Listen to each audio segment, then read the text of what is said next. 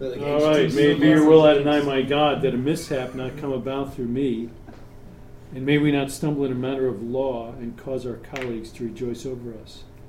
May we not say regarding something which is tamei that it is tahor, not regarding something which is tahor that it is tamei. And may our colleagues not stumble in a matter of Torah, and we rejoice over them. For Adonai grants wisdom. From his mouth comes knowledge and understanding of God. Unveil our eyes that we may perceive wonders from your Torah. Wait, I have a preliminary question. No, it's not yours. Just because you're saying it's going to be. If you'd gotten here just a little bit earlier, that could have been yours, but no. But I do want to thank you, Matt. You can leave it right there. I'll be sitting right next to you. That's why the glass is there. There. Yeah. Wait for you. Um, for those of you who are good enough to, to come and bring wine, I just want to say thank you. It is really, truly a blessing. So thank you so much. So I think, I think we're good. It's your turn. Waking up. Make some room. Look, he's wearing bowling shoes and bowling socks. That's good. Ah. So, um, it's two weeks in a row, dude. Well, not in a row. Well, okay. It feels like two weeks in a row. He has, he has taught more in this fifty-seven seventy-five than in all years combined. Like, this was a class on Greek church history, right? I thought we were discussing maybe in the wrong class. Right. Is um, pagan versus. It is. It's Gregory. Okay. Roman Catholic. We're waiting for Gregory on the start. Yeah, you can start. Pagan and roots, or just the, the pagan? Gregory can pick up the beginning of the order. Okay. Much too soft. Okay, let me turn this up. I gotta think about this a little bit. This is uh, this is. I was I'm teaching about the four Shabbats that we're in right now, leading up to Pesach. Four men Pesach, right? Does anybody know what, what they are? The first is uh, Shabbat Shekalim. Shekalim. Shabbat Hora. Zachor. Shabbat Hora. Shabbat HaChodesh. HaChodesh Gadol would be the fifth. It's not really part of this. All right. We're not really going to touch on that until the end of the class. Oh, good. But I remember this is a um, a treatise by uh, a Breslauer. Um, Shocker. That's his name. Yeah. It's by Rabbi Nachman, which is uh, Rabbi Nachman's chief disciple. A lot more easy to understand than Rabbi Nachman. Uh, anyway, he wrote a very famous book on his commentary on the whole Shulchan Aruch, which is the code of Jewish law. And he was told to write that. I by the no, rabbi. No, this is his own little uh, pet project. I ah, think. Okay. And so he'll go through each of the halachot in side, right? Shulchan Aruch, and uh, he'll try to find allusions to Rabbi Nachman's lessons in Shulchan Aruch. So this is the first halakha in the Shulchan Aruch. It's a commentary on that. And um, I pull out this book. I have. I only have the first volume because that's the only one that's in English right now. And I pull it out uh, every couple of months or so and think like, oh, I'm, I'm going to read this again. And I end up re- just reading the first chapter again. Um, and it's a really good chapter. So that's what this is, just the first chapter of, of the book. It's really good. Um, anyway, it's called Waking Up. So, all right. So this is... This is go, oh, you click on click on the thing. It's um. I'll do it. I'll do it. I, I want you to mess it up. I need you to fix me. I'll do it. I'll do it. I gotta make sure we're in the correct thing. Okay. Okay. Well, look at that transition. Oh man! Look at this. Nice. Oh, that, uh, yeah, is this Prezi? Yeah, it's Prezi. Warned us about possible motion sickness. This is that's right. Um, it had to be Prezi because there's a lot of thoughts here. There's going to be a lot of thinking in the class, um, but it's not complicated stuff. It's just a lot of connections. So just make all the connections and don't skip anything. Okay. Got it. You paper. Connections. This is. Should we that? Write this down? Just memorize. Oh, okay. Right, this, is the, remember halakha, this is the halakha we're going to be commenting on. From the beginning of Shulchan Aruch in Horah Chaim, it's the laws of waking up in the morning. And it says, one should be as strong as a lion to rise in the morning for the service of one's creator. One should a- awaken the dawn. And then it says, note, I shall place God before me at all times. It's a fundamental rule of the Torah. Hmm? Amen. Got it. Okay, this is this is law. If I could just sure. Um, so, so I've had Shulchan Aruch for years. The kit, the old uh, yeah, two-volume Kitzer from yeah. Son, yeah. not Soncino, but maybe it wasn't. I forget who published it. So.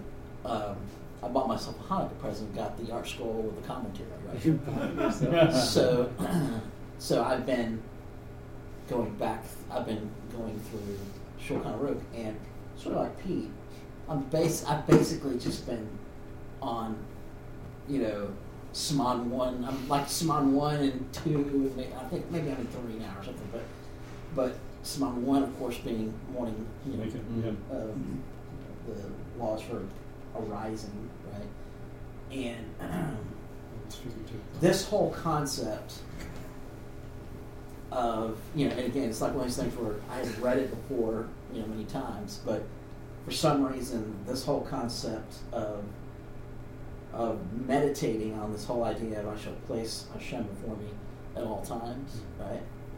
Um, has it's it's like it's sunk in this time, you know, you know, and it has really changed my perspective on several things and the way I go about my day, you know, um, all from reading Jewish law, you know. The so, dry toast stuff. Yeah, so it, it's it's it really it's really incredible Prezi. When you meditate on not just what the law is, but why it is. It's it's it's been really cool. Thank you, Masaj. Questions? Yep, it's good. There's actually no English copy of the Shulchan Aruch yet, um, unless you get like the one open source one in Safari. So Only Pete, can you explain the difference between Kitzer Shulchan Aruch and Shulchan Aruch? It's not necessary for the class right now. So the um, I have a question. How's there not English? Con- uh, how's there not English version? Just nobody's yeah. made a nice book. The Shulchan Aruch, Shulchan Aruch the, the full yeah. scale Shulchan Aruch is not in English. The Kitzer, which is like the The Are you going to explain the difference between Kitzer and He wants to know why there's no English. No, I'm just saying. We read, I, I, the the Soncino has crummy... What's the thing I read on Art Scroll? Kitzer. That's, That's the Kitzer. Kitzer. Oh, right. All right. There's the Soncino, which has crummy typeface and is in Old English. C T F. It's the best they could do. Crummy typeface. All right, so let's just focus. This is a big lesson. Big so lesson. We're, we're ready. Okay, go. Focus. Heads down. And Take a deep breath. We already know the basics. So none, unless... Um, where's the... If you don't know the basics, just Google it after the class. Or during. Okay. Or during if you do. Um, hey, use that computer in front of you to Google it. Uh, Reb Natan looks at this halakha, what you're looking at right here, and says that this relates perfectly to uh, lesson two eighty-two by Rabbi Nachman. And the main point of lesson two eighty-two is this. If you're feeling far away from Hashem, search for the good points. Okay? So that is when you're feeling like uh, hopeless, or like you've fallen too low into a different level, and you're uh, you've sinned, full of blemishes, evil. That's when you should look. Specifically, that is when you should look for the good points in yourself, the the good deeds you've done, and mm-hmm. focus on those. Like the beautiful. Right. And so even if you've um, even if your good points are mixed with evil, like you had bad intentions, or you did something bad, like right after you did something good. Doesn't matter. Like somewhere in there is going to be an essential point of good, and that's what you're supposed to focus on when you're feeling far away from Hashem. Hmm? Okay, that's called judging yourself favorably.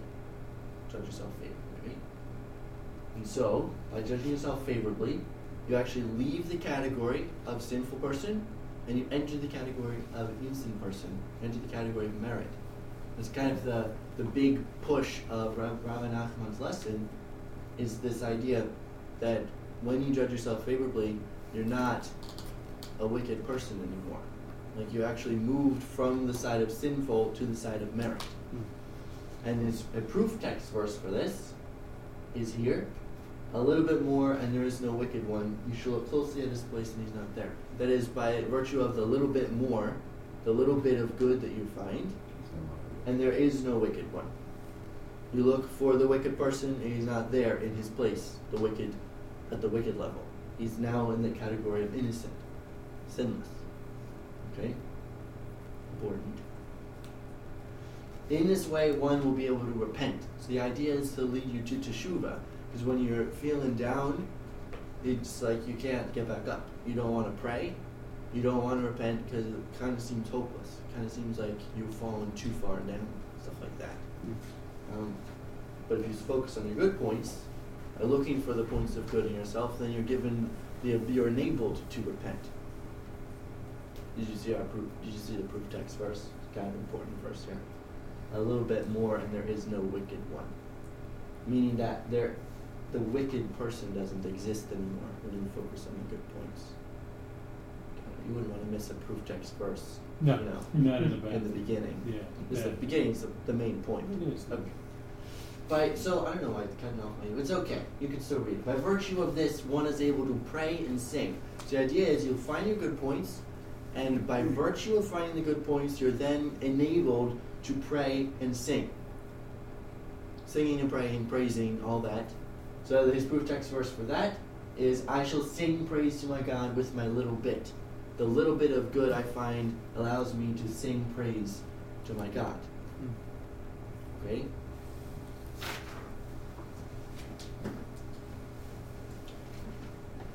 This is, on a basic level, how melodies are composed in the first place. You've got a scale of notes. You are selecting the good notes and leaving the bad ones. So you're picking out the good notes, and that's how you're making a melody. So by finding the good points is how melodies are composed. That's why we're able to sing when we've focused on the good points. It's all one concept, making songs and stuff like that. Good? Okay. Okay. Well, this should lead you, if you're judging yourself favorably, is it should lead you to be able to judge others favorably in the same way. Right? And so Rabbi Nachman says that anybody who can find point of good, even in the worst of sinners, that person's qualified to be a chazan. Why would that be? What does a chazan do? Leads people in songs. Songs and, and, and prayer. By virtue of this one, they're able to sing and pray, so it's all just one concept, right? So if you're able to find the good in everybody, then you'd be able to pray and sing. Like, works out, um, right? Okay, that's the main point. All those concepts have to be solidified in your brain now. Finding the good points, prayer and song, judging yourself favorably, moving from the category of sinful to innocent. Sounds good. Good. Makes sense. It's pretty simple. That's the main point. Okay, all this kind of corresponds to an arousal from sleep. We know sleep is one sixtieth of death. Death is like separation from God, darkness, sleepiness. So this is distance from Hashem, sleeping. And then so waking up, arousal from sleep, would be finding the good points. So this concept corresponds to corresponds to an arousal from sleep. We kind of see this, like a proof text for this, is going to be Psalm three. Psalm three starts off with, O God, how many are my enemies? Many rise up against me. Rabbi Nachman is always saying, whenever you read the Psalms, you got to make it super personal. And so the main enemies of a person are his sins, his sins and blemishes. So he's saying, like, oh God, how many are my sins and blemishes? They're all rising up against me. I'm feeling overwhelmed. Like I can't um, can't sing and pray. You know, I can't, I can't return to Hashem because I've got so many sins. Right? And so, and those thoughts that, that hit you when you've made a mistake like that, it says, many say of my soul, he has no salvation from God. That's what it feels like. That there's no hope. And so in Psalm three, then it says, I lay down and fell asleep. Because that's that's what we're talking about. It all corresponds to being asleep. When you're in this state of your enemies rising up against you, your sins rising up against you, you're in a state of sleep. Mm-hmm. And then the next verse says, I woke up, for God supports me. Yeah. So how does for God supports me correspond to finding the good points? Like how does that wake you up? Well, all the good points correspond to godliness. Right? So the word is elokut, which everyone in the books I've read translates as godliness. But it's a weird, I mean, it's when I read it, I always say godliness. like without the L, because what we're talking about is like like actual, like some some of the Chabad writings are translated as divinity. So like these good points correspond to an aspect of Hashem, like divinity in you, because it's a fundamental principle in Judaism that the Torah and Israel and Hashem are all one concept. They're all echad. So if the Torah and Hashem are echad,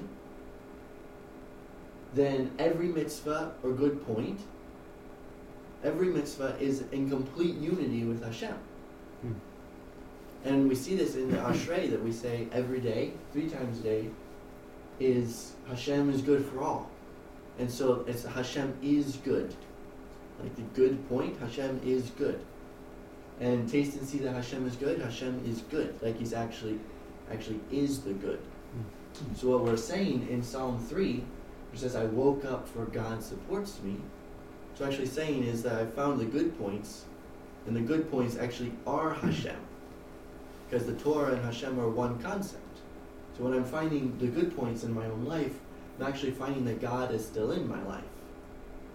Like, there's, there's no distance there. God is supporting me because of the good points are Hashem. So searching out the good points is like searching out the bits of Hashem in you. Yeah, to put it one way. Yeah. It says, it kind of sounds kind of weird, but it's straight logic. Because the Torah and Hashem are completely one. Yeah. So any mitzvah is going to be completely one with Hashem. So that is, that's assuming that you you've done mitzvahs that you're searching out, that you've done in the past. Right. Right, yeah, you have to look for the answers.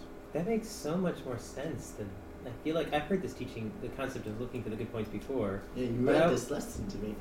I don't... Did I, what? On the couch. Um, oh, it's very possible. I don't remember now. But the point being is You were that, heavily intoxicated. Um, I was in another heaven. Um, or somebody, somebody guy I knew once. Um, but the uh, the thing is, on this particular point, I've always felt like it was more like try to find something good about yourself so just feel so bad about yourself. Mm.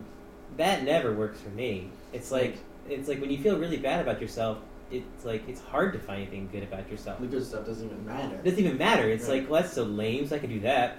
The point is you're actually finding Hashem. Right, which is different. And you're actually not far away from Him. Right, that's, that's the key. So it says, okay, so the point I found within myself, which represents godliness, this is what supports me and arouses me from sleep. Right, and so the next verse in Psalm three is, I will not fear the myriads of people who set themselves around me. Because mm. the myriads of blemishes that have set themselves around me, I don't have to fear them anymore, even though there's myriads, thousands of them, because just a little bit of good dispels a lot of evil. A little bit of light dispels a lot of darkness. Evil is dispelled before a bit of good, a bit of light dispels a lot of darkness. That's also a fundamental point. Good? Good. Good. Why do the top halves of your words come? I don't know. I think it's a resolution. I made it on a bigger screen. Maybe the pixel density. I don't know. You know, sometimes I look at people and I think maybe they have a pixel density problem. Could be. Anyway, another verse that kind of plays this out. It's a very simple verse here. Psalm one thirty-nine. I awaken and am still with you. You see, so by the little bit more that I find, the little bit of good that I find, that is still with you, because it's all one concept, the good points and Hashem, that's how I awaken myself. I awaken and I'm still with you. See, I, I awaken myself because of what I find that is still with you. So, waking up is corresponding to finding those little get, little good points. Mm-hmm. The good points are corresponding to actually Hashem. Right. Okay. Just make sure I'm tracking with you. No, that's good. I... It's, you're not going to be able to keep doing that, though. I did that on the last slide. I tried to. But to make all the connections. Did you okay. brain crack? And it, my computer kind of like crashed. Were you using a uh, a Windows Surface? It was a Mac, bro. I don't want to Microsoft talk about Surface. Right. You said it was a Mac, bro? A MacBook it's Pro. The knockoff of the Mac Pro. The Mac Pro. The Mac Pro. All right, so we won't make this connection. Okay, we'll just keep focusing, though. Okay, so everything corresponds, so this this idea corresponds to the arousal from sleep, right? Right. Okay. Right. Let's not forget, I should have mentioned it there, about the myriads. I'm not afraid of them, because, why? Because the good point that I find puts me in the category of innocence, of merit. So I don't have to be afraid of all these sins. I found a good point. I'm not in the category of sinfulness anymore. Mm. That's why I'm not afraid of it anymore. You know, I would be afraid if I just found a good point and I had all these sins. It didn't matter. Sir? How does that square with the also very prominent concept um, of fearing sin, right? Um, so when we say we don't have to be afraid of the myriads of sins, when you're down, we have, we have a concept of we'll, we'll it'll become clear. It'll become clear. It's um, it's not a uni- it's not universal for your whole life. Right. Principle is for when you're down in the dumps. That's kind of cool. It's like the first of the gospel. There's none good but God. I think, mm-hmm. But when you, when you sound like that, oh, in that case, no man is good. Like that's that's very belitt- belittling to a man, except if the man is specifically looking for the pieces of God in him. Right. Right. Mm-hmm. That makes him good. It made well, me rethink this idea when we say like, oh, that guy is so godly. Like we're actually saying there's little he's bits got of Hashem there. He's got more pieces of. He's got more. Sparks. Sparks in it. I don't know. You can't really say it without sounding really stupid. I think it's really cool that Psalm three is recited with the bedtime Shema, and it's all about, you know, it's it's among verses, you know, raise us our God, erect to life and to peace, and, and you know, and, and I just thought it was really cool to throw that in there, that this is part of the bedtime Shema. Mm-hmm. Psalm three, and, and all of these points are in there as well. So, yeah, it's it's crazy, this this guy, because he's he's gonna basically touch on every single thing in the world and how everything points back to the one concept. We will realize that this is a concept from Moshe. Three hundred slides. There. Right, that is quite a few slides. Uh, Alright, there's another verse. Awaken, my glory, awaken, lute and harp, I shall awaken the dawn. So that if you um, if you do pray out of the Prezi Siddur, this is the last, second last verse you say before you go to sleep. It's kind of supposed to help you wake up tomorrow morning. Anyway, awaken, my glory, awaken, lute and harp, I shall awaken the dawn. So how do you wake up? You have to awaken the dawn. You gotta get it before the dawn. Right? That's what Shulchan Aruch says. So the word for dawn is shachar, which corresponds to Zachor, which is black, which is I am black and beautiful, O daughters of Jerusalem, Song of Songs. And the idea is that even though this point of good appears black, that's just a cover. I'm black, but I'm beautiful. So it, essentially, these points of good are beautiful and pretty, but they're covered in black. And so we have to awaken them, like we have to arouse them. The good point is essentially very beautiful, only that is covered in blackness needs to be aroused. That's how we wake up. I shall awaken the dawn. Right? I shall awaken the shachar, which is I shall awaken the black. Shachor, right? Okay. Mm-hmm. Okay. The Midrash interprets this verse differently. It says, I am black concerning the golden calf, but I am beautiful concerning the sanctuary. Mm-hmm. Huh. But this midrashic interpretation of Song of Songs still brings us to the same point. So first we have to understand golden calf is a big deal. Talmud says, whoever acknowledges idolatry is if he's denied the entire Torah. So when, when Israel sinned with the golden calf, this is the ultimate evil. So that's the whole deal, right? So ultimate evil, and then Moshe intercedes for them, and it says he, Rabbi Nachman will say that he he looks for all their good points. He finds good points in every one of the people of Israel. He brings those to Hashem, and in that light, Hashem Hashem forgives them. Well, we, we kind of understand this because of Moshe's question to Hashem. It says, "Why, O God, will your anger be enraged against your people?" It's almost like an incredulous question, like, why is your why would your anger be enraged against your people? They're in the category of innocent. Like, I found good points in them. So why would you be angry at them? Like, yeah, they did the golden calf. It doesn't even matter anymore. Like, I found a good point. So that question doesn't make sense in any other context, unless there's some kind of some kind of reason that they'd be out of the category of sinfulness, because Hashem seems to have a pretty good case against them. I mean, um, the good he found within them completely dispels the evil, because a little bit of light dispels a lot of darkness. So, in forgiving response to his intercession, Hashem reveals thirteen attributes. And the phrase he uses says, "I will show you all my good." That is, like, even in the worst of the worst, God is good for all at all times. Like, all my good. Good for all. Hmm? thirteen attributes, some of them listed here. Hashem, Hashem, compassionate and merciful God, forbearing. So compassionate, meaning he's going to be judging on the side of compassion, the right side. Chesed, kindness. And he finds a point of good. Hashem finds a point of good, even in the worst sinners, by way of which he moves them to the category of innocence. It says, who preserves love and kindness for thousands of generations, he bears iniquity and transgression. So Rabbi Nachman looks at this, who preserves Chesed for thousands. He says, even if you have thousands of blemishes, thousands of sins, he preserves Chesed. So, like, thousands are ameliorated by the points of good that he's finding. And so he's bearing the iniquity and transgression because he's moved you into the category of innocent. Mm. You're not in the category of evil anymore. So he'll bear it. Come. Can I try and change no. the resolution? No, I already did that. Didn't work. I tried all four resolutions. Hmm. It would be bad to mess it up now, in the middle. I can barely stand it. Go. Well, you just have to listen. I guess we just listen. Should be okay. That's what he can barely stand. Yeah. Hey. Green for good. Time for a quick story. A quick story? Say no. I was just saying, like, that story about those two guys and Moshe that carried all the stuff on their backs that always gave Moshe crap. Oh, yeah, yeah. It'd be a good story for here. Whenever you quick. have the time for a story, you let us know. It illustrates this point.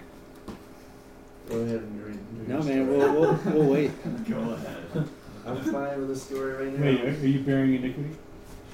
Or is it transgression? It's okay. It'll, wait. Well, it'll be a good. It'll be a good wrap up. Like uh, wrap up story. Wrap up story. This is ten at night. I believe you. Okay. So okay, go back to the um, to the Midrashic interpretation of the verse. And black concerning the golden calf, and beautiful concerning the sanctuary. We understand the calf is like ultimate darkness, concealment, breaking the whole Torah. And even the story of the golden calf points to this concept of Moshe finding the points of good. Moshe is called the good man. It's when uh, Pharaoh's daughter looks at him and says, this is a good, look, what does she say? Um, she saw that he was good. So it was a good man, like Mashiach. He's able to find points of good in all Israel. Okay, that's the golden calf. But then what about sanctuary? How does the sanctuary correspond to this? Well, right after, so next week we're going to be reading about the golden calf. Right after the golden calf incident, um, Hashem says, get all the Israelites to give their stuff. Gold, copper, silver. Um, right. Right, give, give all your stuff. And so it's kind of like Hashem is instructing each of his Israelites to bring their little point of good. They're bringing their gold, or their silver, or their copper, or whatever. And so the sanctuary is constructed out of Israel's good points. Hmm. They bring whatever piece of good they have, and then it builds the sanctuary. Right? Yeah. And so... Specifically. Specifically after the golden calf, which is the which is the the epitome of evil, we have uh, we have Hashem saying, well, collect all of the good points together and build me a sanctuary. Right? So search for your good. Each Israelite's good and build a sanctuary. Another interesting side point. They were asked to bring all of their essentially all their metals, right? Their gold, their silver, their mm-hmm.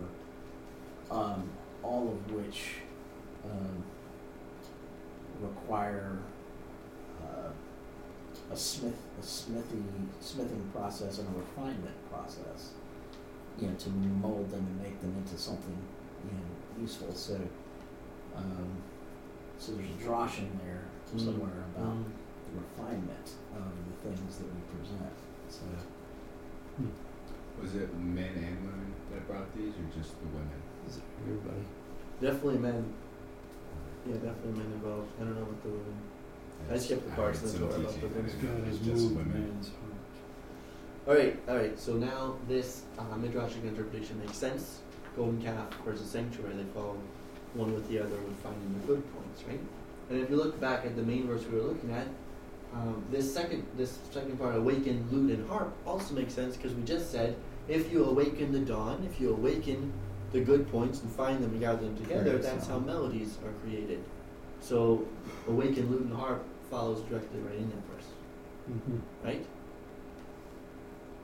Because of that verse, the proof text verse. Okay, we'll now go back to the original Shulchan Aruch passage we were studying, and we can now re-look at it in light of this teaching.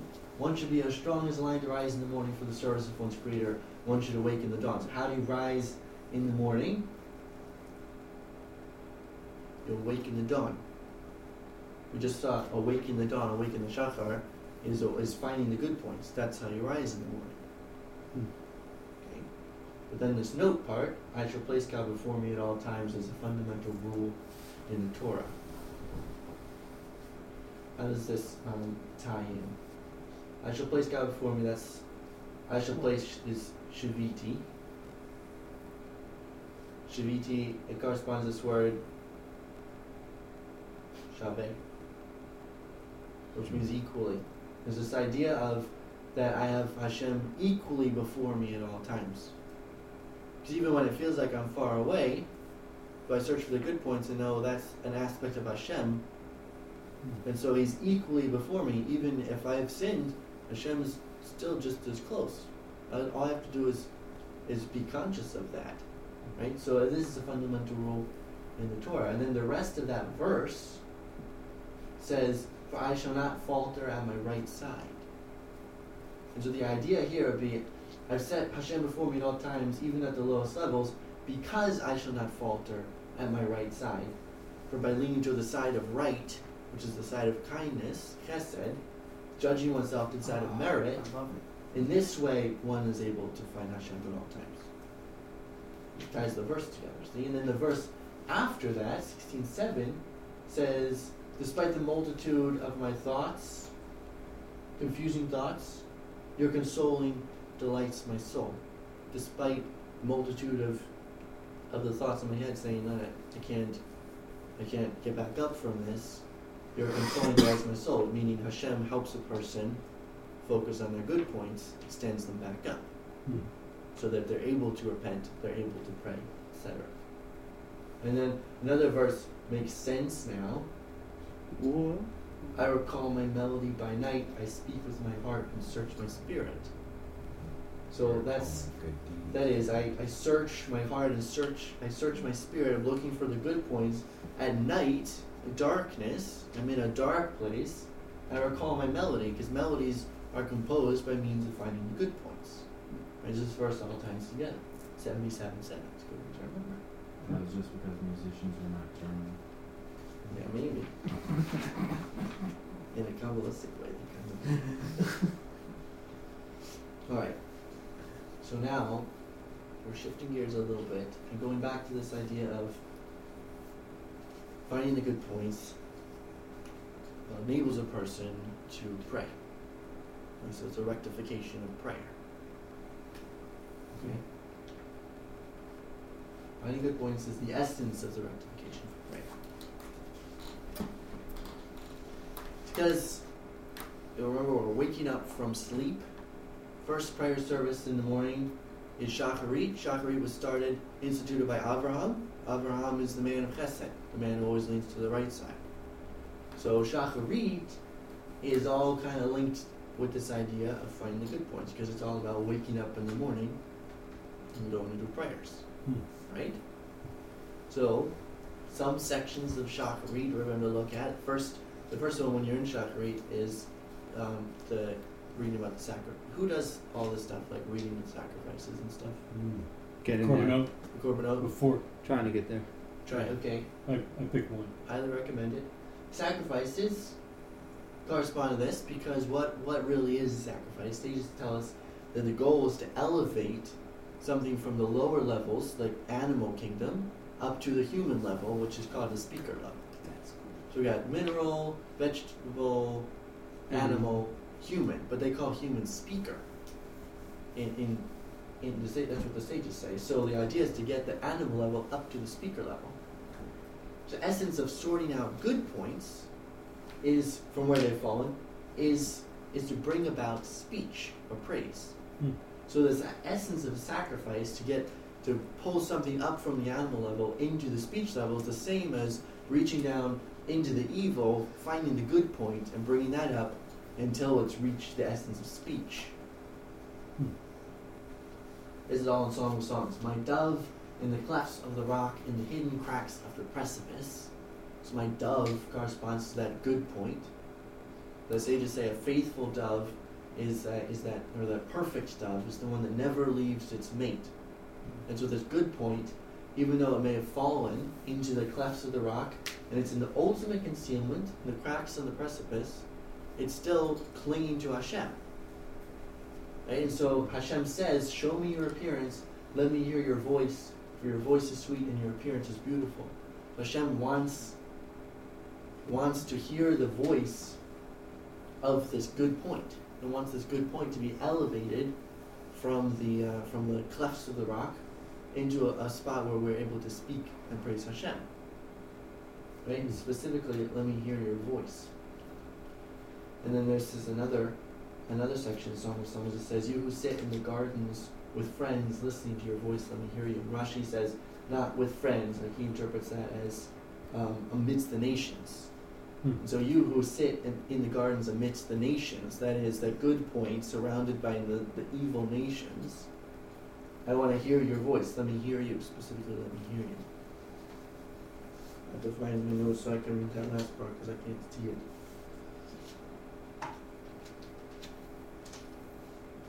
So idea, the idea, of course, is the sacrifices are raising the animal to a speaker level, and so the same idea of finding the good points, raising them to a level where we're able to speak to Hashem, we're able to pray and praise mm-hmm. Hashem. So all just connecting to the same thing. Uh, second part, there's this paragraph after you do the sacrifices that mentions the priestly service. Mm-hmm. It says, um, let our the prayer of our lips substitute for the prayer of bulls, because. Here's what it says. What does it say? It says, um, the priests in their assigned service, Levites singing from their platforms, and Israelites standing in their places. Is how you set up the temple, we say to Hashem. But the temple's been destroyed, so may the words of our mouth substitute for the bulls. And may all this be as if it was going on. Well, all these three things that happen while a sacrifice is going on all correspond to the same deal. So, priests in their... their assigned service, they're the one doing the sacrifice. Priest is the man of Chesed who is elevating this animal to the level of speaker. So that's the obvious one. He's he's doing what we're talking about, finding the good point and raising it up. And therefore, melodies are created. So Levites are singing from their platforms because melodies are created by means of finding the good points. Right? And then sages say that during this happening, the Israelites are supposed to be standing there studying Torah, specifically two passages of the Torah. They're supposed to be studying the creation account and Hazinu. Mm. All the sacrifices are going on. Mm. Creation Hazinu. So what's, what's Hazinu? The song, Moshe's song, uh, chapter Very thirty-two last. Of Deborah. Yeah. Basically the last thing. First, oh, first and the last. Mm-hmm. Thing of the Torah. Interesting. Okay, okay. Mm. okay. So creation corresponds to this whole idea as well. So it says, it says on each of the six days, and it was good, right? But before we said it was good, before was that darkness. It was chaos, void, and darkness. Tohu vavohu, right? Good children. So how did it get? From chaos, void, and darkness, to it was good. Speaking. No, the spirit of God. Yes, the spirit of God hovered over the face of the waters. The sages say this spirit of God, that's the spirit of Mashiach. And the spirit of Mashiach is the one who represents good. And who is the only man hovered over one as opposed to splitting the waters? Interesting side point. The one who can find all the good points in everyone will be Mashiach. Right? And so, it's by means of Mashiach that the world is formed. Ruth three thirteen is that Messianic verse that says, in the morning he will redeem you. If he will redeem you, good will redeem you. This is just equating Mashiach to good. Okay, it's talking about Boaz, but Boaz is just an aspect of Mashiach anyway. So by virtue of the Spirit of God, which is the Spirit of good, which is the Spirit of Mashiach, the world is formed and sustained. Because Mashiach's the one who can find the good points. Mashiach's hovering over this chaos and void and darkness, the spirit of Mashiach is. And that's what brings us to, and it was good. It, it pulls that out. So the, right after this, we get, Hashem says, let there be light. And there was light. And this says Hashem separated between the light and the darkness. That is when we search out the good points, we enter into the category of innocence, which separates us from the realm of darkness. So separating light from darkness is always an aspect of focusing on the good points. Right? You're saying in that verse, Hashem looked at the good points. Spirit of Mashiach sorted out good points from all the chaos. Mm-hmm. So we have finding and sorting out the good points. Sacrifices, creation, and sanctuary. And creation corresponds to sorting out the good from the bad. And we read the creation story during the sacrifices. And the sacrifices themselves correspond to sorting out the good points. The sacrifices are done in the sanctuary, and the sanctuary was built by the good points of Israel. These are all correspond; they're all just one concept. You know, Hashem decided to separate them. They're all just one concept. Hmm? Say that five times fast. So the other portion of Torah that I study is Hazinu. It says in Hazinu, this song will testify. Sir? I have a question on like. Not, don't let it get too deep, but Judaism's view on like evil. So Hashem created darkness. Does that mean created bad? And then the question is, can you create bad? You brought this up last time. You know, but uh, I'm confused now. It's so like thirty second, three second answer. Like, what does darkness mean? There is no three second answer. second answer. That's a big deal. It's a big. Everyone hey, struggles with that. Hold, we, should hold up. A, we should have a class on it. Hold up, until you. But there's just the basic level. It says in that verse we say every morning, he. Um, Creates light. No, creates light. Increase darkness. He doesn't, doesn't say. He says he forms darkness. It, no, it says he forms light and creates darkness. Yeah, it's not it's because he already is light. That's why so he had to create darkness as a special thing. Because he's not darkness, but he did create it. We're getting into it. We talk about it. This song will testify what? That even in the ultimate concealment, because it says, I will utterly hide my countenance in the song. But Israel is still close to him.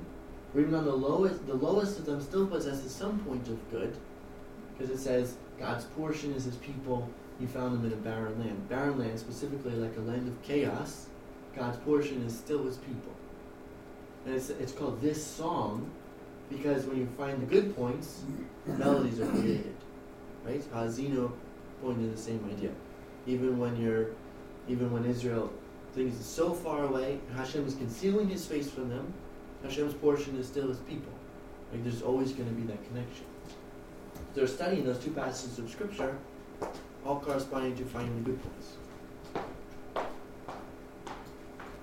After you do the sacrifices, you do Pesach Kedei Zimra. Does everybody do Pesach Kedei Zimra? Not all of them. There's Psalms. So Psalms, right? Um, This is an easy one. Specifically after the recital of the sacrifices, which was the arousal of the good, bringing it up to a level of speech, then we're able to sing psalms. Sing psalms. Because the rec- finding the good is now we're able to sing, based on the verse that we learned a while ago, I shall sing praise to my God with my little bit. Which is Psalm one forty-six, verse two, which we actually say in Pesach Kedei Zimra. That little, little bit. Yeah. What was with that little this bit? This line here is the little bit that you need to search out. Yeah. See one point font. I feel like this is how we see Torah. Like I see Torah like that, and Pete just translates it, and all yeah. I saw was the yeah. bottom half. Mm. Good in my life now. Then the Shema, the blessing of the Shema. This is easy too. What's the first thing you say when you're talking about the Shema? You're thanking for renewing the works of creation. I'm talking about the blessings of the Shema. Sorry. It's okay. That's fine. In His goodness and His daily perpetually the work of creation. Creation we already just established corresponds to the sorting out of the good. Right. And it corresponds to the construction of the sanctuary, because that's the same idea, gathering in the the good from the evil, separating from the evil. In fact, Tikkun Zohar says that the construction of the sanctuary mirrors to the creation account. How does this relate to, like, we start out the lesson with, this is a philosophy when one is down, it'll come. But this we pray every day. It'll come. Yeah. There's seventy faces to the Torah, so don't forget that. The primary rectification of prayer is is in the sanctuary. Okay, why, where's, what verse is he going to use as the proof text for this? Prayer in sanctuary. I could pick like fifty. Okay, there's the one. My house shall be a house of prayer for all nations. It says Hashem Elohim who gathers in the dispersed of Israel. So it's specifically, how do you build this house of prayer for all nations? Is is through the gathering of the dispersed of Israel. So primarily by means of Hashem gathering Israel in, the low points, which is picking out the good points from all the nations who are the Israelites, gathering them together. That's like gathering together the good. That's wow. How this house of prayer is made, to the sanctuary. Wow. And the wow. sanctuary corresponds to creation. Creation corresponds to the. And then we're going to pray these prayers the same way again. Yes, it, a house. So my house cool. will be shall we call a house of prayer for all nations. So the sanctuary is the rectification for prayer. It's going to be a house of prayer. And it says, who gathers in the dispersed of Israel. And so Rav Nachman is saying that it's specifically by gathering in the dispersed of Israel that the sanctuary is created, the house of prayer is created. I'm and trying to figure out, how is it a house of prayer for all nations, and it's just a house of prayer from the good of all nations? Because he's saying that the, the, the Israel has been scattered throughout all the nations. Yeah. So he's gathering the good from all the nations, nation. Bringing them into the house. Yeah. Right, and therefore the house is now um, a house of prayer for all nations, because he picked the good out of all the nations. But then once all the good's in the thing, the nations don't have any more good left. That's true, they're evil. The nations they remain so evil. It's not a house of prayer for all the nations anymore. It's well, it is, because the people that are in it came from all the nations. So they still have their American citizenship. Exactly. Right. That's, that's really what he wants. It's not getting crazy. And you see. Guys, it turns out I haven't been flipping my pages here. Oh, no. So give me just a second. You got a little carried away. We can sing the rest of the national anthem. That's right. No, we go further. You have to stand up. Yeah. Which direction is the flag? That's right. That's we face Fort Knox, right? Mount Rushmore. Get it right. I thought we faced Washington D C actually. Okay. Washington D C. No, no, no. You faced so from, from so C. focused again. So D C. Before the prayers, before the Shema, we recite the sac the sacrificial service, which corresponds to that arousal of good, and then we're able to recite the Pesach Kiddush Zimran, which is which is the melodies that are composed on account of service of good. From which we then can construct this sanctuary. So the idea is that when we're doing the, sh- the blessings of the Shema and the Shema, we're actually constructing a sanctuary hmm. that we're then going to enter to pray the Amidah. Oh, how cool is that? It's extremely cool. So the Amidah itself is just, just like very walking. Basic here. There's only one verse we're really going to look at, which is the first one. My Lord opened my lips and my mouth meditated. I just learned how to say it in Hebrew. That's good. Go? That, that whole Sfatai thing. What's that? Sfatai. Does anyone want to just say it? I can read it. I can't. Okay. But there, this is it. So this is the first thing we say when we get. By virtue of all the preceding, finding the good, the constructing the sanctuary, we've elevated this point to speech. So now it's, I can open my lips, my mouth may declare your praise, which is what the whole point was, elevated to speech. And that's when we step forward. That's it. We step forward. Now we're doing our prayer. Prayer's been rectified now. The prayers tomorrow morning are going to be incredible. Yeah, this was a minute ago. I won't be. I won't be praying this the same way anymore. It's amazing. How does this uh, this work with this? Uh, all the prayers so far being audible. Now we turn to silence. You probably want to know about good and evil too. It still has to be audible to you. That's true. Yeah, yeah. You have to, well, you have to really say it loud enough is, for you and God to hear. How does that work with the uh, evil? Could you stand up? I have a question. Are there like minimum parts to hit? Because I mean, that's like a three-hour, four-hour service. No, no. If you include the sacrifices, it's about an hour. Yeah, hour so twenty.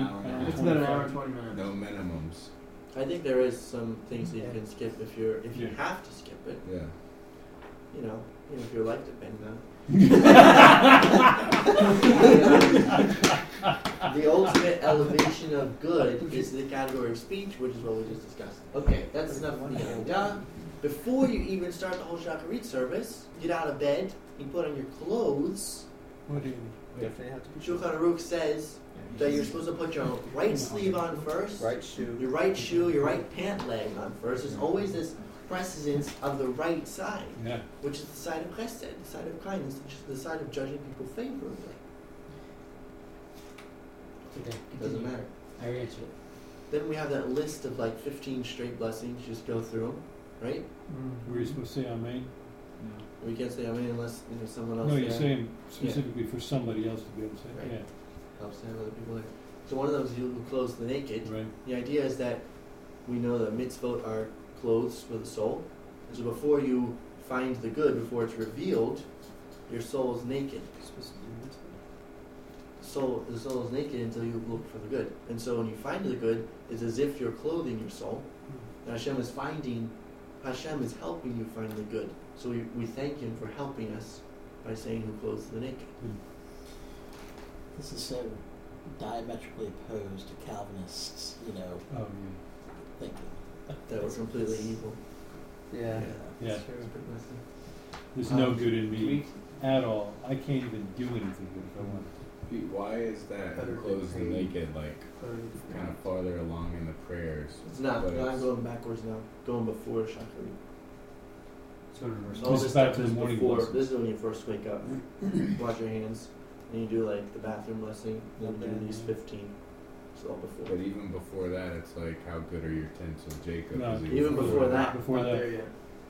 Open up the sitter. That oh, tents of Jacob is before this stuff. That's no. what she said. It's like page fifteen. No, you're right. Yeah, in the article, you're right.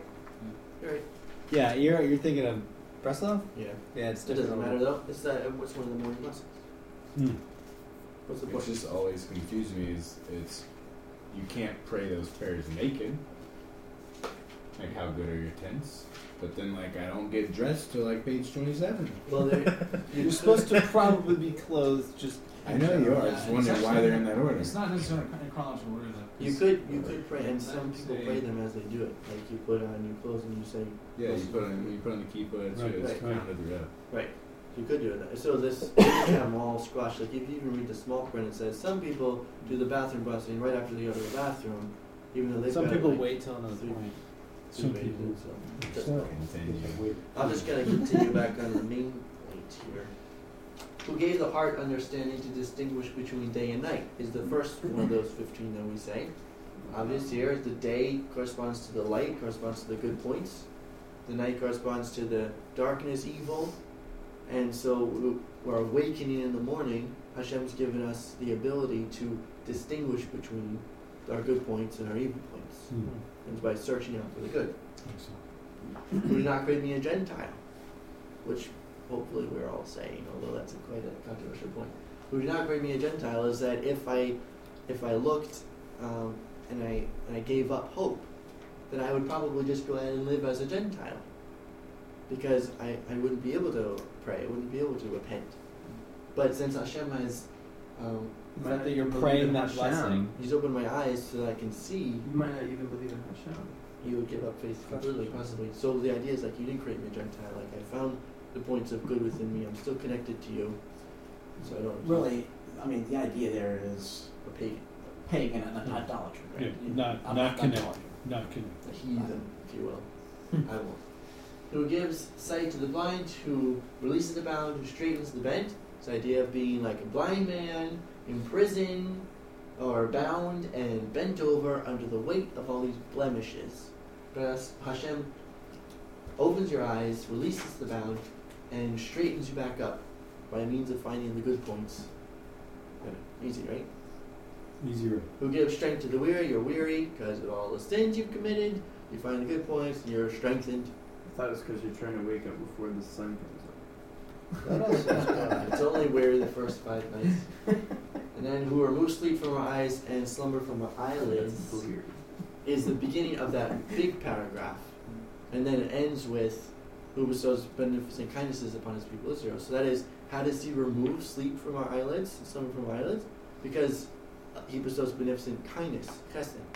So by judging to the right, he removes us from from sleep. We awaken from sleep. That's the idea there.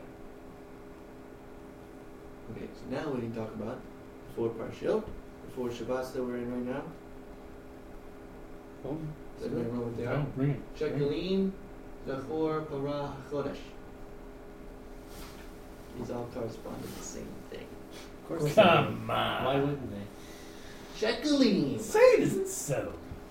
The Shekalim passage, Exodus thirty. It's about taking the half shekel, I think it is, for the uh, construction of the sanctuary. Mm. First, on a high level, it corresponds to charity. Giving the half shekel, charity is kindness. It's giving, it's judging people favorably, saying that there is a point of good in them, so I'm going to give them this, this piece of money. But it's all for the construction of the sanctuary. We know the sanctuary was constructed out of the good points. So this passage about shekalim corresponds to like Horah's and the good points. Mm. That's basic. Mm. Then we go over to Zachor, and Zachor is all about Amalek, mm. remembering to mm. forget Amalek. And the idea here is that once you've aroused the good with the passage of Shekalim, then you have the ability to subdue evil. By virtue of finding the good, we subdue Amalek.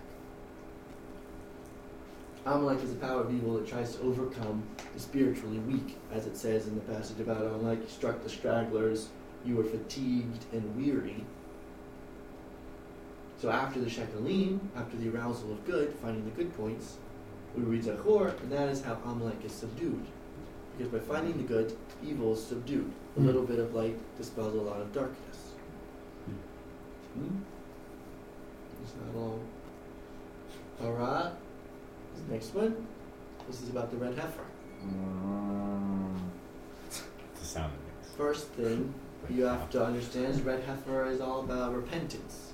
Midrash says of the red heifer that let the mother come and clean up her child's mess. It's about talking about the golden calf, actually. Mm. So the golden calf was a cow, the red heifer is a cow. Let the mother come, the red heifer come, and clean up the child's mess. That's a thing they use. It's a cool phrase to throw around. Um, it's your mother. Um, Only for the initiated, though. Yeah. So having found the points of good, and thereby subduing Amalek, we're now able to repent. Because the red heifer corresponds to repentance. Hmm. This is kind of seen in the phrase the Torah uses, para adma tinima, a pure red heifer. So the Zohar looks at this phrase, pure red heifer, and it says, well, red corresponds to harsh judgments, pure corresponds to soft judgments, and so harsh judgments would be like you're in a state of evil, state of darkness, and you want to get into the state of soft judgments, of good. How do you get from red to pure? Heifer. If you're in red, you get you find something pure. So you find some point of good, which corresponds to that perfect dove, that or this or this cow. That's not a, a yoke has never been placed upon it, has no blemish, because the point of good is essentially beautiful. Hmm. So if you're in a state of red, find something pure and gets you out of that state. The other The other thing that connects Torah to, to our teaching is, it says, the sages say, the red heifer purifies the defiled and defiles the pure. This is kind of the point here, um, that this teaching only works for someone who's defiled. This works for someone who's who's fallen, who's made a mistake, and they're like in a rut. They don't want to pray. They don't want to get back up because they think everything's hopeless now. Like it's just all worthless. Hmm. That's when you need this. Then it purifies the defiled. But if you're in a state of pure already, like you feel close to Hashem, you're doing all the right things, now is not the time to go searching for your good points, because um, you're going to get false pride. Sure. You're going to think, tough, you got, tough. yeah, you got you got all the good stuff. Mm. And when you're in that part, when you're in the, the state of purity, that's when you need to look at your bad points. It says, um, the sages say, if the whole world calls you a tzaddik, even then consider yourself as a rasha, as a wicked person. But it doesn't say consider yourself a wicked person. It says as a wicked person. Because if you actually consider yourself completely wicked, well, you need to look for your good points now. You know, like, because you're not completely wicked. You have some good points, and a redeeming will get you back on the up and up. Right? Mm-hmm. That's good. Last one's Achodesh. It's my favorite one. Achodesh means uh, the, the new month, right? The new moon, the renewal. Sanctification of the moon. The moon is the perfect picture of this entire teaching. Sanctification of the moon. If you think about it, so uh, after the fifteenth, it gets smaller and smaller and smaller and smaller. So you get this light of the moon, and the darkness is taking over the moon. Then it gets smaller and smaller until it pretty much completely disappears. No, it's all gone. And so that that time, when it's completely dark, we go outside, and we're just looking for a sliver. Just a sliver of light. You know, just the smallest little good point. Right. And as soon as we find it, we sanctify the moon. You know, we sanctify the new month. We say the moon has been sanctified, and then you go back every night and you'll see that the moon is getting bigger and bigger and bigger, more and more light. Which is the whole idea. This leads you to repentance. Like finding the good points brings more light in. It makes the moon grow. When you find the sliver, it grows. Hmm. It's just the whole thing. It's the first mitzvah given to Israel. Yeah. Is to I sanctify the moon, because it's a paradigm for the whole life. Wow. Like you're gonna be down in the dumps. Find the sliver, sanctify it, and you call it brings you back to repentance. Okay, so remember that amazing. Sanctification of the moon. It's actually this Shabbat is uh, Kiddush Levana. Yeah. So we definitely want to go outside and look for the moon. Amen. Let's do it right now. It's super, so super cool. That explains the four parashiot. You got it? Yeah. But I'm gonna close it up with returning to the main point, specifically the main point. Yes. The main point is midnight. Black background. Noticed. Noted. Okay. Okay, this is really cool. I gotta try to compose myself. Let's, let's hope. Hope really hard. Just dance. Oh, I'll flip to my notes. Simmer down now. It's cool, it's cool, it's really cool. Um, stay, stay with me here. Next time. Next time. I'm just going to slip away. Well, we got to do a lot of notes in a couple of minutes. Okay. Where do you get the feed from the paper? I need to get an iPad. All right, midnight. Uh, think about midnight. It will be the halakha. It's a mitzvah to rise at midnight to do the midnight prayers. It's not. Um, Not like law, it's something you should try to do. Try to get up at midnight. Uh, special thread of grace is spread over you, it says, the next day. If you got up at midnight to recite the midnight prayers. It's not like stay up till midnight, it's like rise. Exactly. And that's the whole idea, is breaking the force of sleep. Because at midnight, you're sleeping hard. It's dark at midnight. It's very dark at midnight. Middle of the night. And we're not talking about twelve a.m., we're talking about uh, so, so actual middle of the night. Yeah, could be two in the morning. You have to break the force of sleep. You have to get up, right? You can tell this is already corresponding to what we're talking about, arousal from sleep. Well, David HaMelech, David the King, is kind of like famous for this idea that he would always rise at midnight.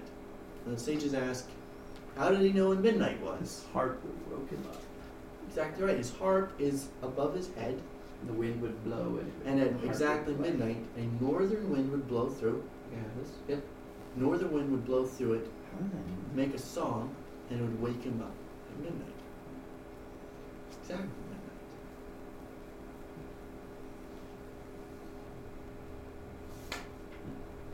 That actually makes so many of the songs make more sense now. That he's always talking about midnight. Hmm. The word for northern here is cell phone. Like in the beginning of Jeremiah, one of the pots toward the north, Tzafon. Yeah. I was speaking. Tzafon corresponds to Tzafon, which is the word for hidden. Specifically in this verse, how great is the good that you've hidden. So this northern wind corresponds to the points of good that's hidden, coming from the north, that blows through the harp and makes a melody that wakes him up at midnight. Wow. Okay. Points of good blow through David's arch, blows and melodies around the midnight. I just said that. Specifically comes from the north, because it says in Jeremiah, evil will open from the north.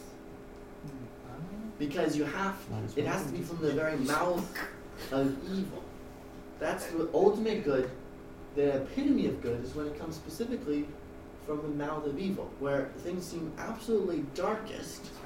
That's where you have to go in and find the point of good. Good amongst good is just good, but good amongst evil, that's the epitome of good. Mm.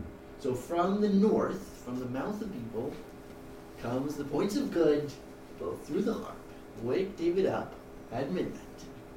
Okay? Side parallel stream of thought. You can't see, but it's good. It's a good stream of thought. The first mitzvah that was given is the sanctification of the moon. We're going to use that as code now. Sanctification of the moon is this idea of searching for the good and it grows. Right? Sanctification of the good is finding the good points. Sanctification of the moon. Well, that mitzvah was given right at the time of the Exodus. The, the month they were sanctified as Nisan, which is coming up a couple of weeks right now. Right? So they're going to be sanctifying the moon. And it says that's that's the reason for the Exodus. So it says when Israel was in Egypt, they descended to the nine, the forty-ninth level of defilement, right? Very bad. They were doing very bad things there. Lots of blemishes, lots of sins. Hashem looks at Israel and finds within them some points of good. The Midrash says he redeemed them on for four points of good. So he, he looked at all of them and only found four points of good hmm. and said, for that I'll redeem you. So Ezekiel, and you can't really see it here, it says, I passed over you. This is Ezekiel sixteen, the really graphic chapter where Hashem is talking about Israel and the, the state of a little girl or something. Passes. He said, I passed over you and you are wallowing in your blood. It's like this filthy image of this this young girl, this young woman, wallowing in her blood. That's him passing over Egypt and seeing, like, they're filthy right now. It says in Ezekiel, the next verse is, I said to you, live by your blood. Like, even in all your filth, nevertheless live. That is, he redeemed them from Egypt because he found the points of good. So the redemption of Egypt is tied to the first mitzvah of sanctification of the moon. Hmm. They're actually based off of each other. Like, the sanctification of the moon was the first mitzvah, which was really uh, finding the good. And we found the good, and that was the redemption of the redemption from Egypt. Right? Hmm. So we get to this point that, and you get to the top of it, but it says that the the exile, the exodus from Egypt and the ultimate redemption will be based on this concept. Because the ultimate redemption is the ingathering of Israel's exiles, which we've already said is gathering the good points from the nations. Mm. Right? Now the exodus from Egypt was all uh, was all at midnight. If you remember, Hashem says, at about midnight I'll go out and strike strike Egypt. Right? So here we go, man, we're in the final stretch here. This is the final stretch. I'm not sure I could take much more of this. It's I pretty tough shelf here, but I'll have to read it from my notes. Yeah, read it from the notes. Couldn't make this up if you want. You couldn't. And he would want? He would.